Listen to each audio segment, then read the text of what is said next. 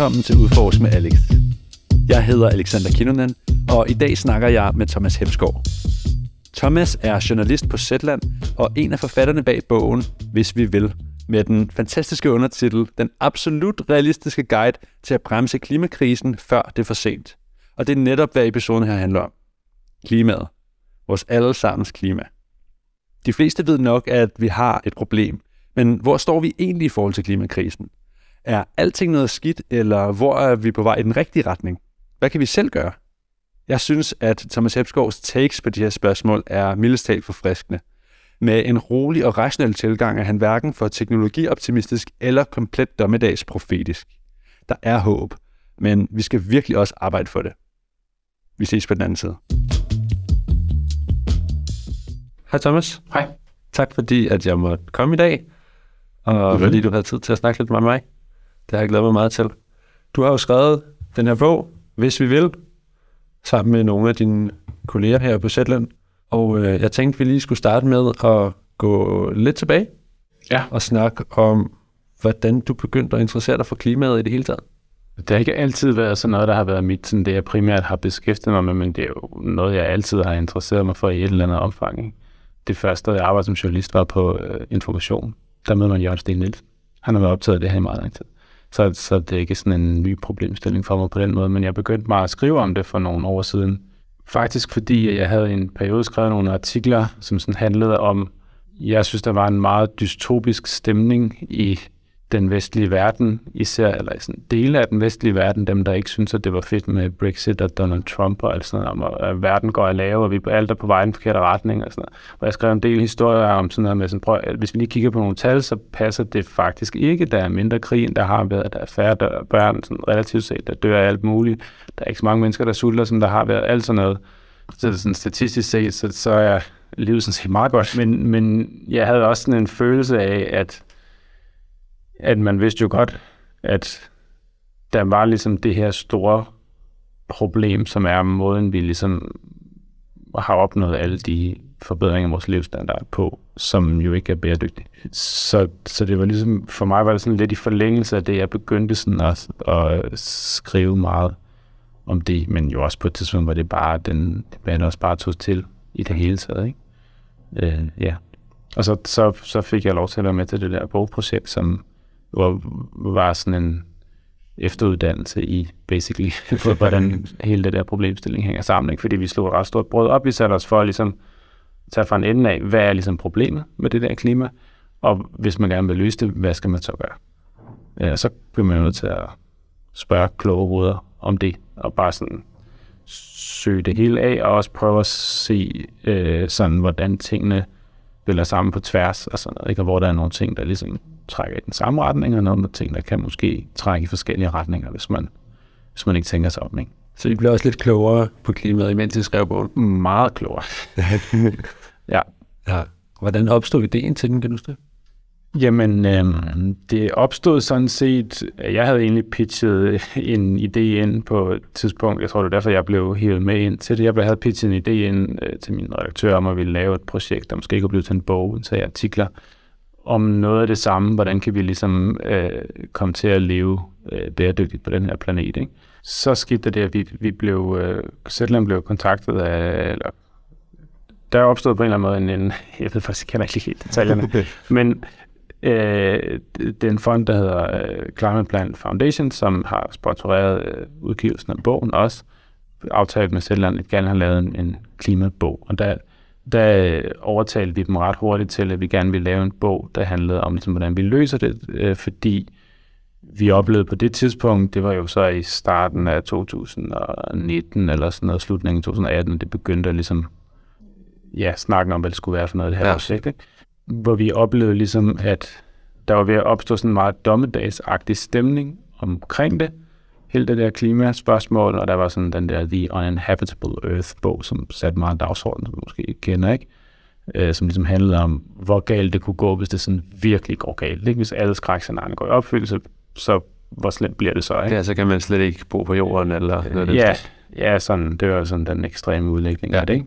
Så vi synes, der var brug for ligesom nogen, der sagde, prøv her, det kan godt lade sig gøre lidt, vi er nødt til at også have en mere optimistisk samtale om, om den her problemstilling, som er kæmpe stor, men som ikke er umulig at ligesom komme ud over på en eller anden måde, og, og lave noget, der havde det, det udgangspunkt. Ikke? Ja.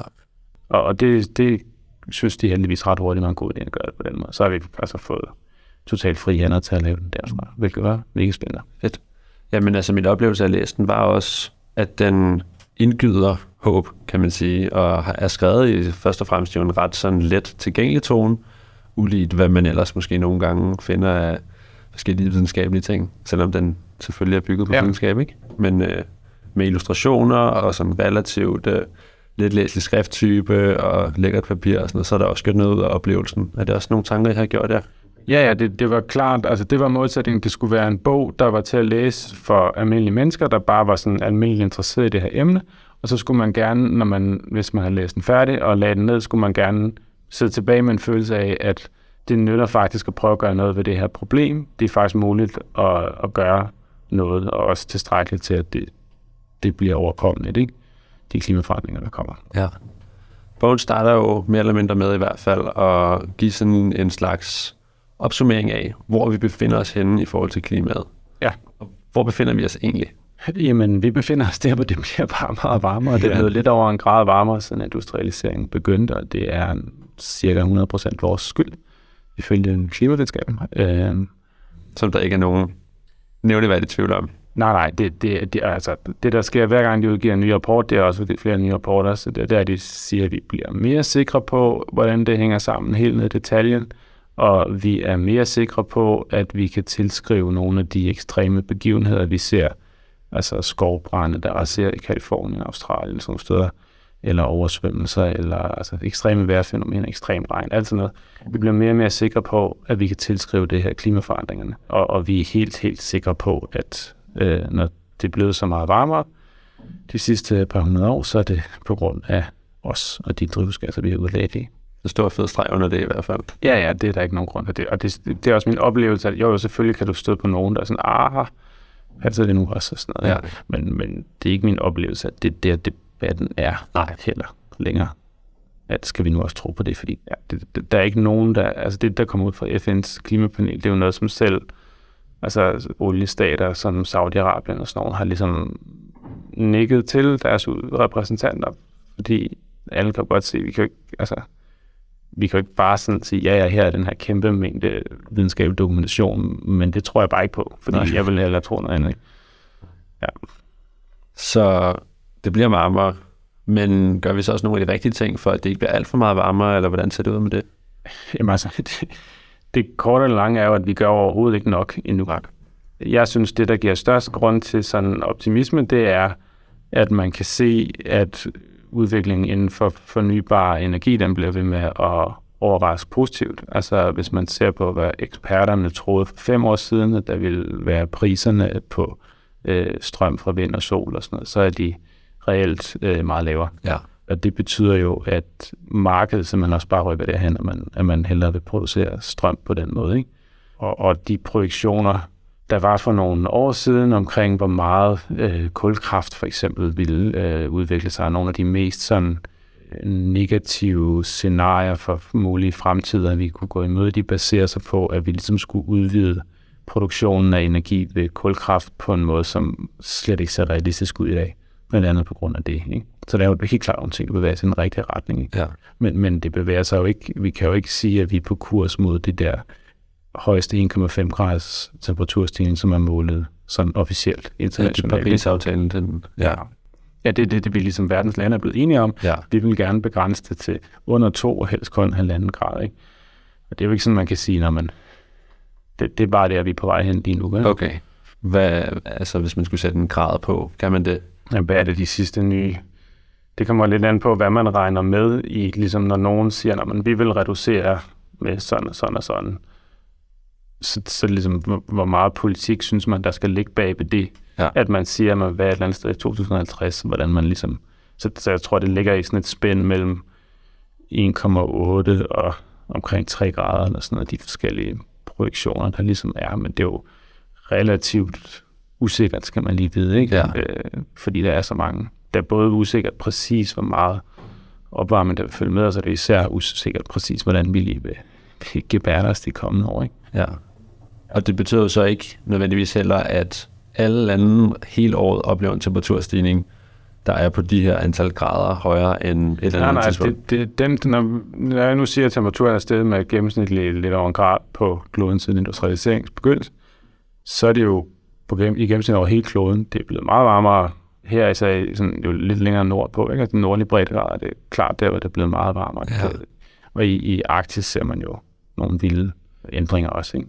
Så er det også blevet koldere nogle steder så, eller hvad? Og det kan godt være, men det er nu ikke ret mange steder, tror jeg. Det kan jeg ikke huske. Men i det hele taget så global opvarmning, det er ikke kun opvarmning, det er ligesom en bred vifte af vejrfænomener og Ja, altså generelt så bliver det varmere. Ja. Det bliver varmere stort set alt, så det kan godt, øh, du må ikke hænge mig op at der er et eller andet lille hjørne af kloden, hvor det er blevet koldere, men altså den store tendens er, at det bliver varmere over det hele, ikke? Men Ja. det bliver varmere på land, relativt til på, på vand stiger temperaturen mere over land, og den stiger mere på, på ja, sådan nogle steder som altså i Arktis og nordlige Ja, ja, det hele ikke? Og hvis vi så også lige tager et skridt tilbage i forhold til det her med energiformer, der bliver tit snakket om fossile brændstoffer, og så har vi vedvarende energi. Ja. Hvordan er de egentlig defineret? Jamen, fossile brændstoffer, det er dem, der er lavet af, øh, ja, det er kul, olie og gas, ikke? Så Ja, ja, det- det er lavet af, af gammel, gammelt organisk materiale, der er blevet omdannet til ja, kul, olie og gas, som vi kan finde i undergrunden, og så brænde af. Så det, vi brænder af, det er reelt noget øh, organisk materiale, som nogle planter, eller noget plankton, eller noget, her, noget CO2, som, som det har suget ud af, af luften for millioner af år siden, og så sætter de en tændstik til, og så ryger det op tilbage i. Så er der stadig noget energi tilbage i dem. Ja, det, er jo, det ligger jo, energien ligger jo i de der kemiske bindinger, der er i de der stoffer. Ja, det er sjovt at tænke på, synes jeg. Det kunne være en eller anden lille skalddyr eller plante, Ja, som så ja, bliver ja. til Ja. benzin på en eller anden Ja, måde. ja. Det er lidt absurd. Ja, det er det. Jo, men det kan være meget godt at tænke på, synes jeg, fordi det, det minder en om, at det jo stadigvæk er et naturmateriale på en eller anden måde, og det, at det ligesom, altså, og også hvor meget vi har rodet rundt i den der kulstofcyklus, ikke, som det er det, det handler om, ikke? Ja, og der også er måske et perspektiv det, som hedder, at der kan jo umuligt være uendeligt af det. Altså, det er ligesom, Nej, altså jeg ved ikke, i forhold til fossile brændsler, så er problemstillingen ikke, at vi mangler dem. Vi har ikke, øh, vi kan ikke på nogen måde klare vores øh, klimamålsætninger eller begrænse temperaturstigninger, hvis vi brænder alt det af, som der er fundet. Så, så der er noget af det, der skal blive i jorden, Ja. det, hvis vi vil begrænse temperaturstigningen. Det er fuldstændig uden for ja. diskussion. Og de vedvarende energikilder, det er så stort set alt andet end de her.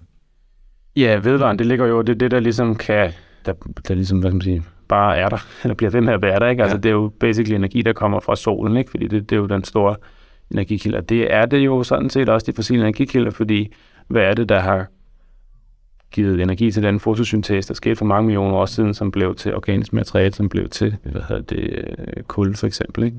Jamen, det er solen. Ja. Så det hele kommer fra solen, ikke? Og når vinden blæser, så er det jo også fordi, at øh, solen sætter luftmasserne i bevægelse og sådan noget. ikke? Men det er jo sol og vind og vand, kraft, ikke? Og sådan noget, det er sådan de, de, de store, ikke? Og så er der noget geotermisk energi, altså man bruger et, øh, et rør ned i jorden, og så kan man få noget øh, varme op her i landet, kan det være noget sådan lidt lavere temperaturvarme, vi kan bruge til fjernvarmeanlæg, men der er jo også steder som Island og Kenya og sådan noget, hvor man kan bruge ned, så kan man få noget meget, meget varmt vand op, som man også kan bruge til at lave strøm af. Ikke? Ja. Det er der også kæmpe potentiale i, som ikke er udnyttet særlig meget nu. Så ja, vindkraft, forskellige former for solkraft, geotermi, bølgekraft og vandkraft selvfølgelig. Store dæmninger, der laver, der laver strøm. Og så sådan forskellige andre ting. Altså man kan også sige, bioenergi er jo også vedvarende energi eller omfang. Det at du brænder nogle planter af, men det er så ikke nødvendigvis CO2-neutralt. Det kommer lidt an på, hvordan, i hvert fald ikke inden for en sådan overskuelig tidshorisont. Altså det kommer lidt an på, hvordan du, hvad det er for noget bioenergi. Ikke? Ja. Så vi skal grundlæggende væk fra de her fossile brændstoffer og tættere på at bruge mere af de vedvarende. Det er sådan en af de Det helt primære ting. den helt store opgave i det her, det er at holde op med at bruge fossile brændsler. Det er det, det handler om. Ja. Samtidig med, at vi vel, så vidt jeg ved i hvert fald, bruger mere og mere energi, alt i alt. Eller hvad? Øh, ja, altså det, det er jo en af måderne at komme væk fra de fossile brændsler, er jo at bruge mindre energi i det hele taget. Så det er ikke nødvendigvis givet, at vi skal bruge meget mere energi. Nogle steder i verden skal man helt klart ikke, hvor man ikke bruger meget energi i dag, men, men der er jo også det, noget som tit måske kan blive overset, at hvis man skal bruge strøm eller bevægelse hvis det er den energiform, man gerne vil have, ikke, så vil der tit være et stort varmetab forbundet med fossil energi, fordi man brænder noget af, og meget af en varme, den kan man så ikke udnytte. Hvor hvis du har strøm fra en vindmølle, den kan du udnytte meget mere effektivt. Altså et klassisk eksempel er ligesom den olie, som bliver raffineret til benzin, og så brændt af en forbrændingsmotor, så du kan køre en bil, der er et meget, meget større energitab i den proces, end der er i en vindmølle, der producerer strøm og lader en elbil op, og så kan du køre i den. Så, så du kan få nogle meget store gevinster der, selvom ja. du har en, en mindre energiforbrug øh, i det store ja. Hele, så har du måske stadigvæk lige så meget energi i, ja. i uh, slutfasen, eller ja, det brugbar energi. Ja. Ikke? Så bilerne kan egentlig køre lige så langt i princippet, de kan bare bruge mindre energi, på, mindre, på meget mindre de er effektive. Ja, ja, det er ligesom, ja, det er ligesom et, uh, en, og, og så nogle ting er der mange steder, ikke alle vejen, men det, det skal man i hvert fald altid huske i det der. Ikke? Ja. Noget, som jeg synes var virkelig spændende i bogen, det var snakken om det her med hydrogen, og kan det passe, det bliver kaldt grøn brint. Ja. Hele sådan power to x ja, ja. ideen. Kan du forklare lidt om den? Jamen, det er jo ideen, at man ligesom... De vedvarende energikilder, vind, vand, sol, de producerer strøm. Men der er nogle situationer, hvor det ikke er så smart at bruge strøm nødvendigvis. For eksempel en flyvemaskine, hvis du vil over Atlanten, det kan godt blive lidt bøvlet med øh, batterier, fordi de bliver meget store og meget ja. tunge, hvis du skal have strøm nok med til sådan en flyvetur. Ja. Så der vil du gerne have et brændstof. Så du skal have lidt mindre simpelthen, og vejer mindre. Ja, ja, i forhold til, hvor meget energi der er, der er i det. Ikke?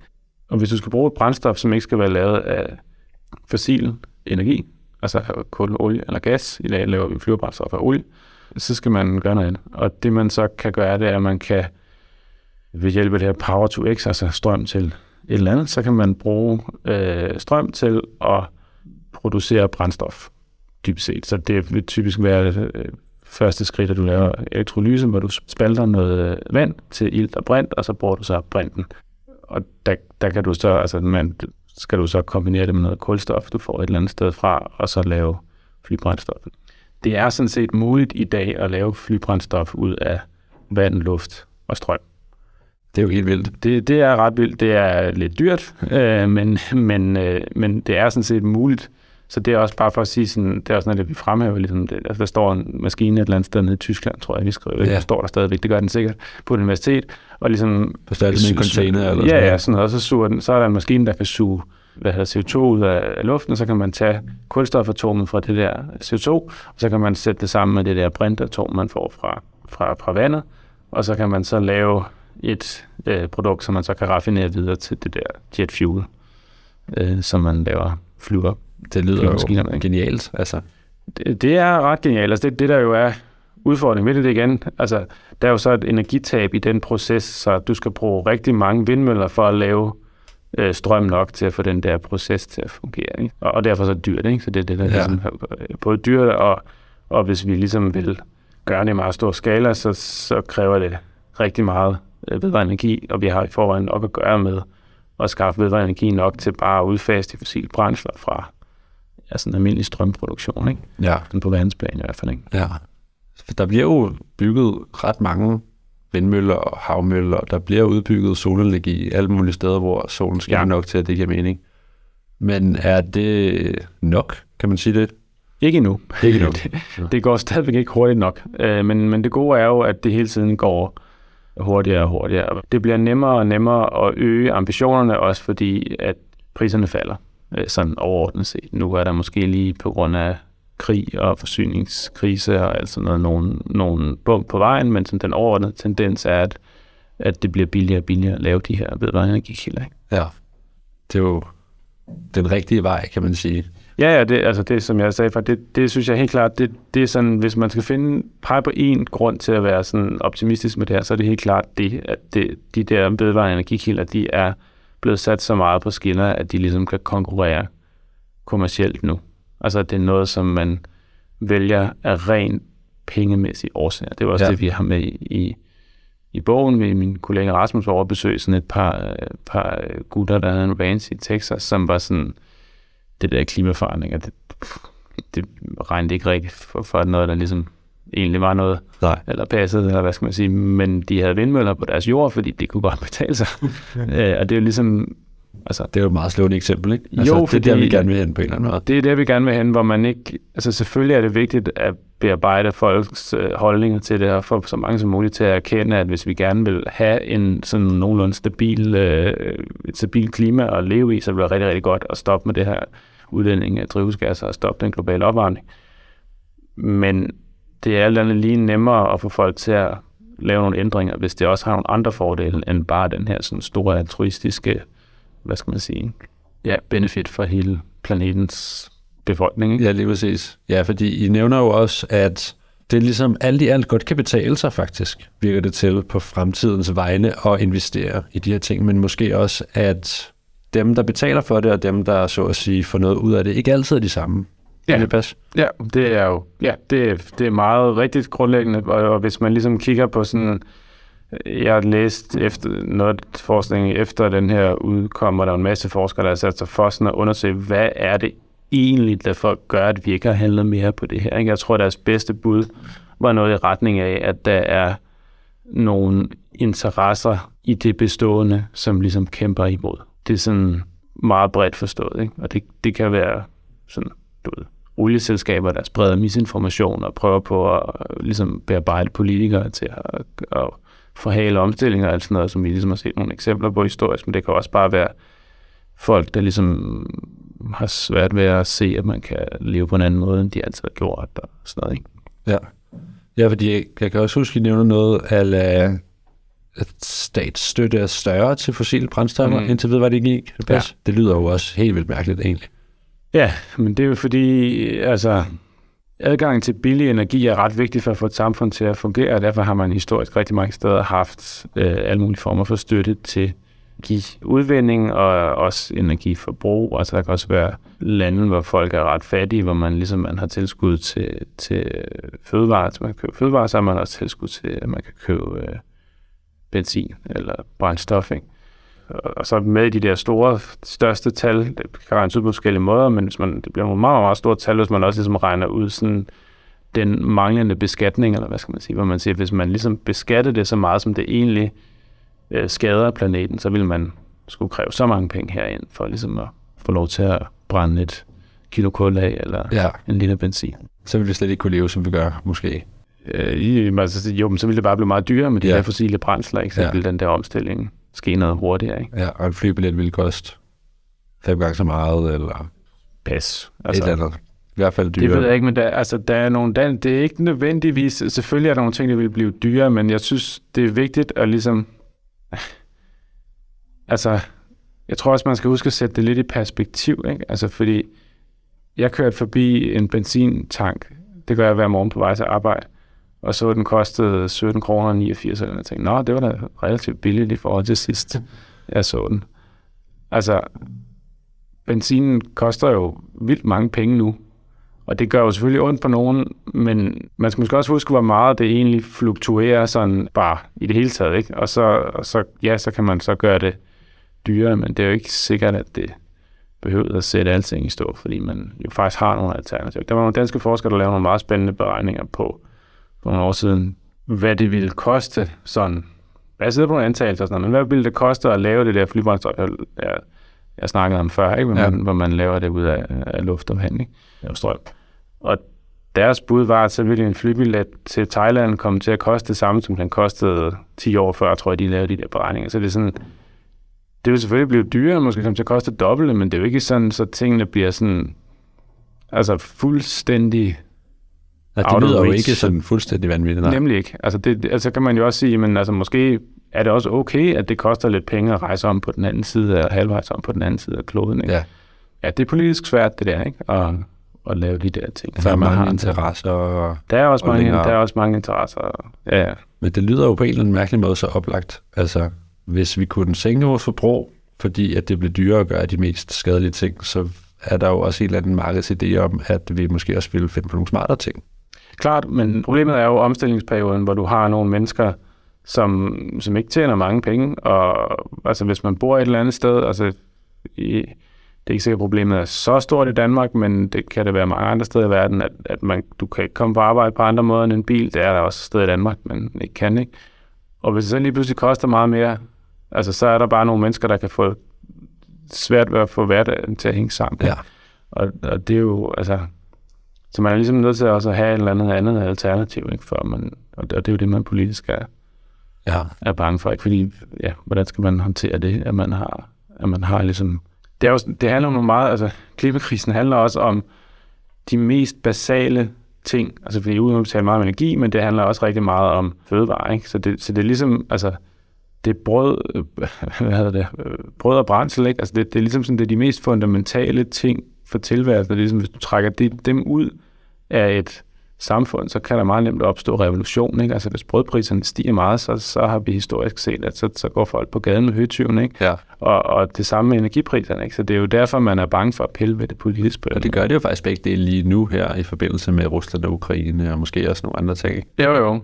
Men folk går ikke umiddelbart på gaden lige nu, eller hvad? Ja, men når der er, hvis der er store økonomiske sådan, forandringer, så, så gør de jo. Altså, vi så jo, Ja. vi, altså, det, det berømte eksempel er jo altid det der med de gule veste i Frankrig, der gik på gaden, øh, for, fordi der var planlagt nogle, øh, hvad hedder det, hvor man havde lavet en afgiftsstigning på benzin og diesel, som gjorde, at der var nogle mennesker, der fik svært ved at få hverdagen til at hænge sammen, som i forvejen havde det svært økonomisk, og uden at man havde noget sådan andet end gulerod ved siden af. Det var ikke sådan, at man sagde, okay, benzin bliver dyrere, men her er 2.000 kroner om måneden, som I så kan bruge, som jeg har lyst til. Så kan det være, at jeg har lyst til at tage bussen noget mere, og så spare pengene på benzinen, og så har jeg lidt flere penge ved siden af. Eller, det, det gjorde man ikke. Man var bare sådan, vi, tager det, eller vi, vi skrev, at I skal betale noget mere for benzinen. Ikke? Ja. Og så var der mange mennesker, der var sådan, det var dråben, og så startede det en stor folkelig bevægelse. Det er man jo bange for, at det kan ske på alle mulige, alle mulige steder. Ikke? Jo, det var i Paris det være.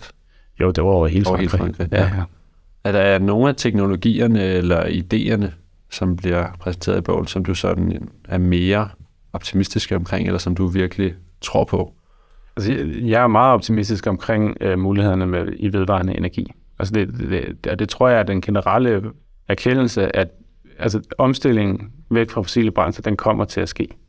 Og det kommer til at ske af rent økonomiske årsager. Spørgsmålet er, om det kommer til at ske hurtigt nok til at begrænse klimaforandring så meget, som vi gerne vil. Ja.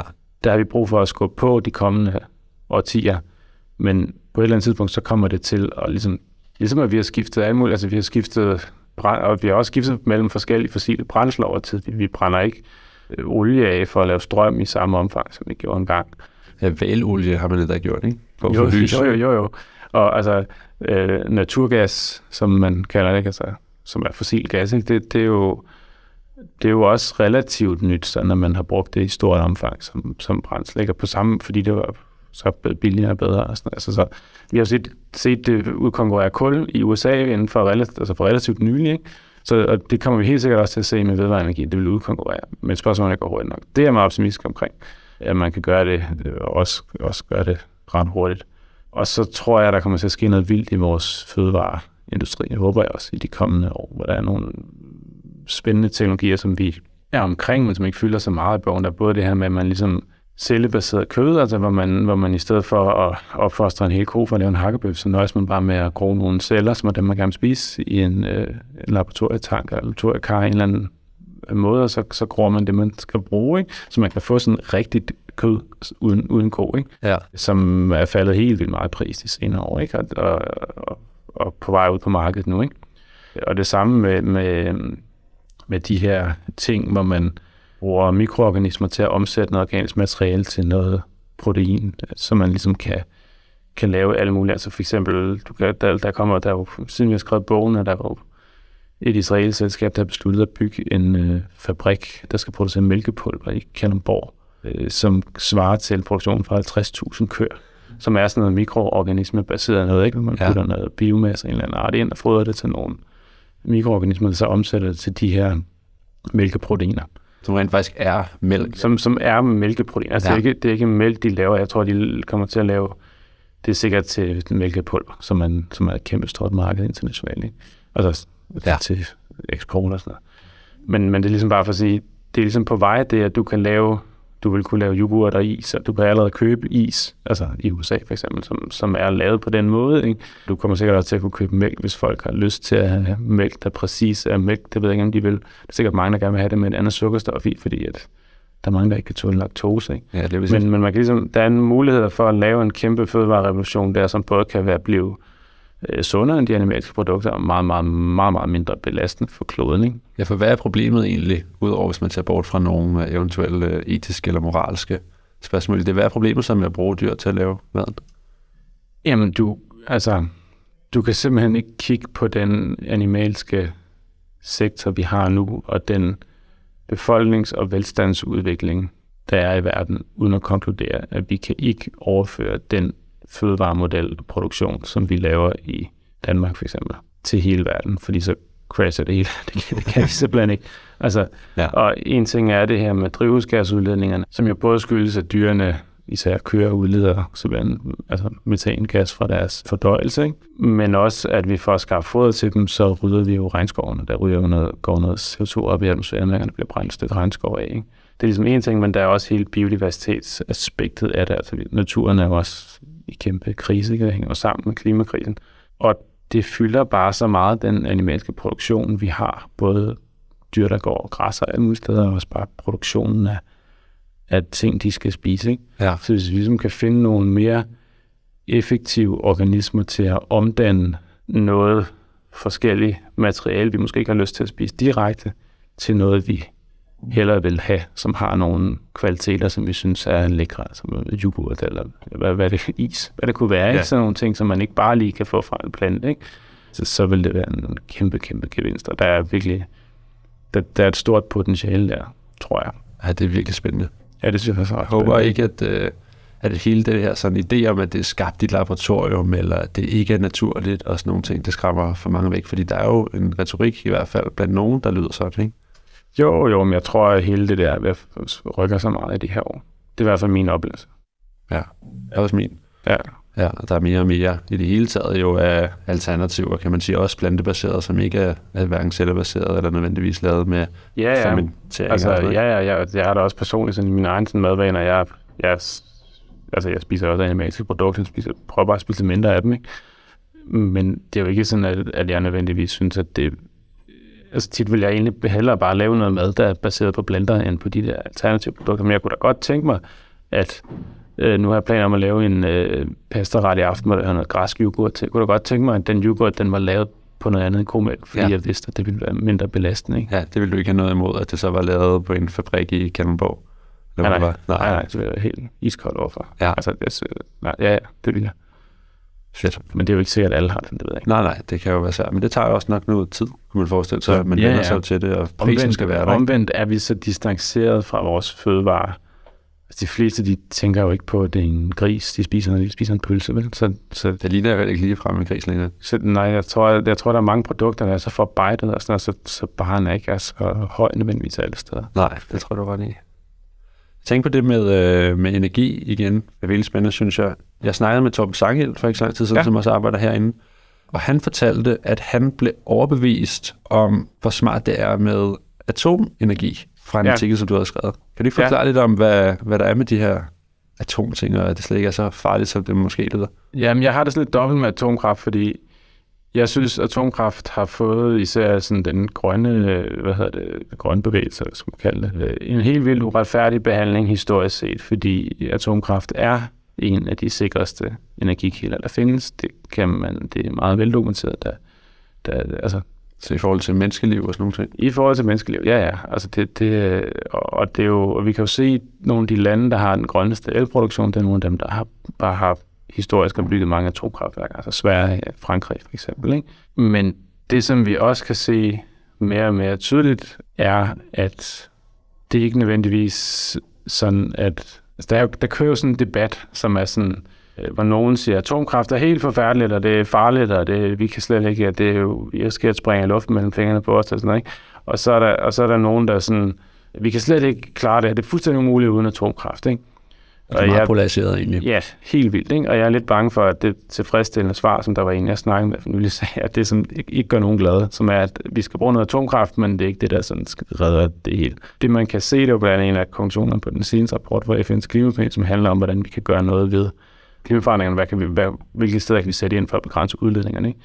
Hvor de konkluderer, at de energiformer, som er sådan øh, små og modulbaserede og derfor kan masseproduceres, de har vist sig at være bedre til at komme ned i pris til vind og sol. Nu laver rigtig, rigtig mange vindmøller og solpaneler, så kan du optimere din produktion, så du kan få dem ned i pris, så du kan få en billig energikilde.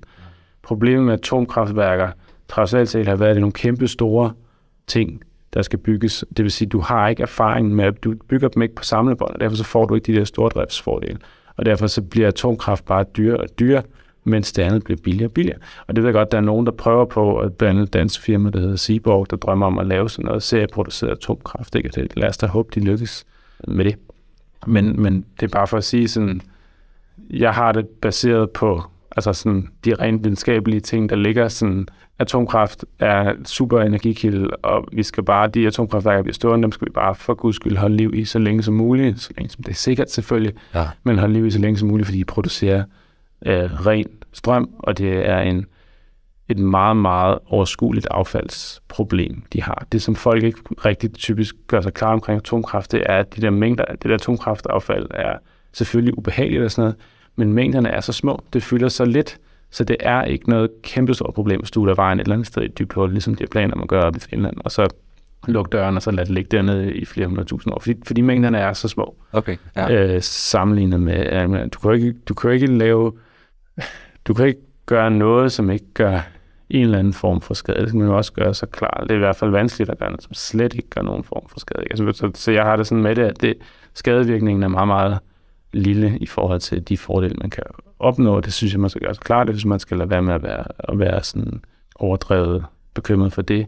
På den anden side synes jeg ikke, man skal hoppe i den der grøft med, at det er det eneste mulige, og det er bare, der er ingen problemer med atomkraft og sådan noget. For der er stadig nogle problemer, kan man sige. Jo, jo, det er der. Prisen det, er måske. Ja, jeg vil nok sige, problemer problem med prisen. Ikke? Ja. Selvfølgelig, altså, selvfølgelig er der også det med atomkraft. Der var ikke altid udelukke risikoen, og affaldsproblemer, altså affaldet skal håndteres. Ikke? Der er jo et eller andet, men, men der, vindmøller holder heller ikke for evigt. Det skal også, det, det er ikke, de er også kun lige ved at finde ud af, hvordan de skal lave det, det, ja. det cirkulært. Hvordan skal de genbruge det? Ja, hvis man skal være ærlig, så er der vel også nogle fugle, der dør der, og der er noget måske larm, eller ja, solenergi er der også nogle andre ja, ja. problemer, ikke? Så der er jo aldrig noget, der jo, er helt solen, gratis.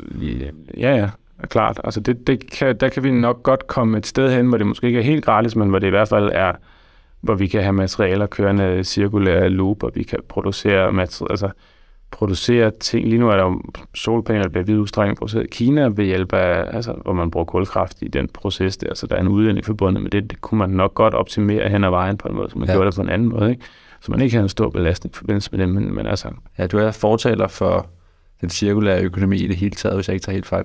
Jo, jo, det, det er også være bare... Noget, ikke ja, ja, det, ja, altså hvis man... Ja, ja, fordi altså, hvad er alternativet? Alternativet er, at vi bare fylder planeten med skrald, jo.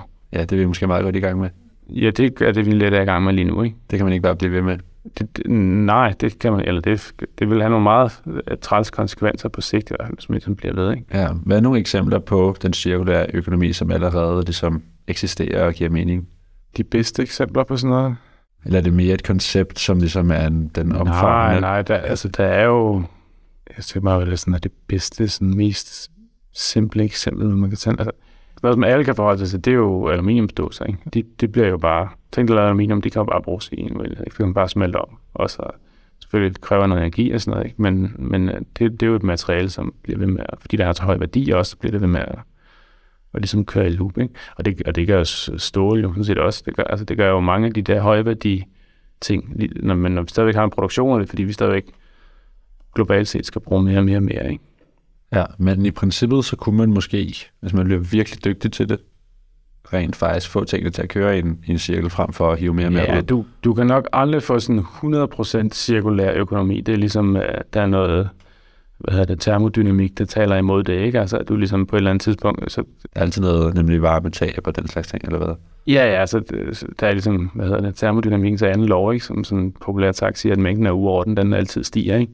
Så, det, så, du, så du, du kæmper ligesom mod, mod fysikken på en eller anden måde, hvis du vil prøve at sådan fuldstændig undgå, at du ved, der ikke er et lille bitte stykke slikpapir et eller andet sted, der går tabt, altså, og ja. ikke kommer ind i en, et, altså, sådan cirkulært loop. Så det, men, men vi kan bare komme helt utrolig langt øh, ved, ved at, at bare ændre på det, vi har nu. For jeg tror, det er sådan noget, altså 90 procent lineær økonomi, vi har nu, ikke? Så ja. vi virkelig, virkelig komme langt ved at designe hele vores produkt, ja, vores, hele vores omgang med materialer på en måde, hvor det er tænkt fra starten af, at det skal tilbage og blive brugt Ja. igen, og aldrig rigtig blive så affald. Er det noget, vi selv skal gøre? Altså, der er jo allerede, nu har jeg næsten ikke talt på det, der er 7-8 affalds- eller genbrugscontainere nede i, øh, i skralderummet der, ikke? Øh, og vi kan jo alle sammen gå og skille tingene ad og sådan noget. Er det, er det det, der skal til, eller hvor ligger det ligesom hen? Ja, Det er sikkert ligesom, det ved jeg ikke, men det er sikkert ligesom alt andet, en, eller anden, en blanding af, hvad vi selv kan gøre, og hvad man regulatorisk kan gøre, for at det bliver kommer til at ske, og noget teknologi, der kan hjælpe os med at gøre det nemmere og billigere. Ikke? Det er vel ligesom, vi løser de fleste problemer. Ikke? Hvad ser du egentlig som sådan den største klimamisforståelse i det hele taget? Det kommer an på, hvilke cirkler man færdes i. Jeg tror, der er to misforståelser, som jeg synes er lige forkerte, som findes to meget forskellige steder i debatten. Og den ene er, at vi dybest set ikke behøver at lave ret meget om, men bare lige kan skifte nogle dimser ud nogle andre dimser, og så kører det.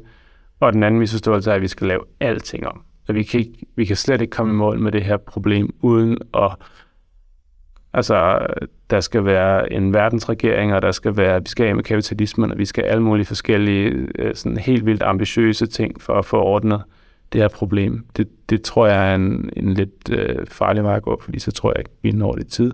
Og så tror jeg også, at det der med bare ligesom at sige, men livet fortsætter bare som hidtil, venner, vi skal bare gøre nogle andet, som vi plejer. Vi skal bare lige have nogle vindmøller så, og nogle elbiler, så går det nok. Det tror jeg også er meget farligt. Ja. Fordi det vi ligesom er i gang med, er at bringe vores civilisation i synk med planeten igen. Ikke bare i forhold til klima, men sådan i det hele taget. Og det, øh, det omfatter, en, at vi ligesom skal finde en helt anden måde at se os selv og være til i forhold til naturen, planeten på, tror jeg. Det tror jeg, vi bliver nødt til, hvis vi ligesom skal blive ved med at, at leve. I hvert fald, hvis vi også gerne vil have, at der er andre, der skal leve her, tror jeg. Hvordan ser du i det hele taget på individets rolle i forhold til alle de her forandringer, der jo nok på en eller anden måde bliver nødt til at foregå? Jamen, jeg tror, jeg har meget sådan pragmatisk med det med alting. Jeg, synes, jeg er ikke så glad for sådan enten eller. Det, det er også en af de der meget polariserede diskussioner, hvor der er nogen, der har sådan, vi skal alle sammen afstå fra alt muligt, ellers kommer vi aldrig, kan vi ikke. Og så er der nogen, der er meget sådan, det, du skal slet ikke tænke over, hvordan du selv gør det, er bare noget, der skal løses politisk. Ikke? Det er jo klart, som jeg skriver i bogen, at det helt afgørende er, at der bliver taget nogle beslutninger på samfundsplan. Det er helt afgørende, at vi, vi, altså vi kan ikke løse det her ved at især og sortere vores skrald og lade være med at flyve til Mallorca. Altså, det, det er ikke nok. Det, og det er farligt, hvis vi tror, det er nok, fordi der er behov for kæmpestore ændringer af nogle meget grundlæggende ting i vores samfund. Det kan vi kun løse Ja. i fællesskab. Men det betyder ikke, synes jeg, at man er fuldstændig fritaget fra personligt ansvar. Jeg synes, man meget nemt kan gøre nogle relativt jeg synes ikke, at man skal pege fingre af hinanden, og det skal ikke være sådan en, en konkurrence om, hvem der er heldigst, men jeg synes, det er relativt enkelt at, at finde nogle ting, hvor man tænker, det der, det synes jeg egentlig ikke koster mig noget særligt. Og sådan, altså, jeg synes, det med at spise mindre animalsk, det føler jeg ikke, det føler jeg egentlig bare kun er godt for mig. Andre har måske nogle andre ting, de synes, det kan være nemt at, at lade være med. Og så synes jeg også, det med ligesom at prøve, når man har muligheden på en eller anden måde for at støtte op om nogen, der gør noget, øh, prøver at gøre noget mere øh, bæredygtigt på en eller anden måde, at så, så skal man gøre det. Ja. Men, men jeg synes heller ikke, at, at altså, livet bliver fuldstændig umuligt at leve, hvis man ligesom prøver at leve helt bæredygtigt i alt, hvad man gør. Det kan man ikke, fordi det er sådan vores samfund ikke skruet sammen. Ikke? Nej, man kan ikke rigtig være en bæredygtig forbruger, medmindre man er meget rig og gør sig meget, meget umage på en eller anden måde, eller lever meget sparsomt ja, måske. Hvad, hvad, for eksempel, hvad sker der? Hvad, hvad bruger det? Hvis du er meget, meget rig, hvor har du så dine penge igen? Hvad, Ja. bliver de, hvad finansierer de? Altså, det er nærmest umuligt, ikke? fordi vores samfund er, som det er. Ikke? Og det bliver man nødt til at acceptere på en eller anden måde, at man, man, man kan ikke, altså, man kan ikke tage ansvar for, for hele verden på sig. Altså, det, det kommer man bare i fosterstilling, ikke? og ligger derhjemme og har dårlig samvittighed over at leve. Det synes jeg ikke, der er nogen, der skal. Nej, så hjælper det ikke så meget, Nej. hvordan verden ser ud ellers. Du har nævnt et par gange optimisme og håb. Hvordan ser du på fremtiden? Hvad, hvad er din sådan fornemmelse? Jeg ser sådan okay lyst på fremtiden. Jeg tror, jeg tror, vi i stigende grad kommer til fornuft som art i takt med, at klimaforandringerne manifesterer sig mere og mere. Det synes jeg allerede, vi kan se nu.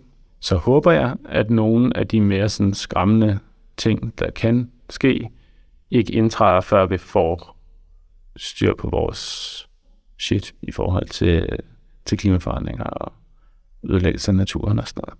Så alt i alt, det skal nok gå, men vi skal gøre os umage, eller hvordan kan man sige det? Ja, ja, ja det, det skal nok gå og sådan lidt ærgerligt, fordi det skal ikke nok gå. Vi er nødt til at gøre noget, og gøre os klart, at, at der ligesom skal ske nogle forandringer. Og nogle meget store forandringer. Men jeg tror ikke, det er nogle dårlige forandringer. Jeg tror, at verden på den anden side af den grønne omstilling er federe end verden nu.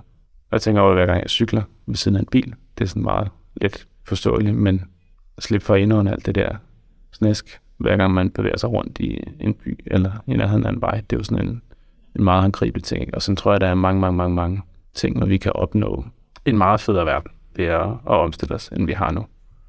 Og det synes jeg, vi skal tale noget mere om. Jeg er meget enig. Det er også derfor, jeg har ville snakke med dig i dag. Og øh, jeg vil nytte dit perspektiv og med, med bogen og dit arbejde i det hele taget. Så Thomas, tusind tak for din tid. Det er så lidt. Det var min samtale med Thomas Hebsgaard. Hvordan har du det nu? Mere håbefuld på verdens og klimaets vegne end før? Klar til at kigge på, hvad din egne valg og aktivisme kan have af indflydelse, eller måske bare nedslået over, at der ikke findes én genial løsning, som vi kan sætte hele butikken på? Jeg er virkelig nysgerrig på at høre dine tanker, både om episoden, men også om udforsk med Alex i det hele taget. Jeg vil sætte meget pris på en anmeldelse i din podcast spiller, men du må endelig også skrive til mig på hjemmesiden, Instagram, Facebook eller på min mail kontakt Derudover vil jeg selvfølgelig varmt anbefale Thomas' bog, hvis vi vil.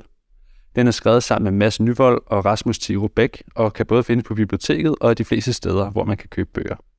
Det er en smuk, letlæselig bog, fyldt med billeder og simple forklaringer af meget komplekse idéer. Vi kom kun ind på en brygdel af emnerne i snakken her, så hvis du synes, at det er interessant at dykke mere ned i klimaudfordringens problemer og løsninger, er det bare om at få den bestilt. Med det sagt vil jeg sige, at jeg sætter pris på din tid. Tusind tak, fordi du lytter med. thank you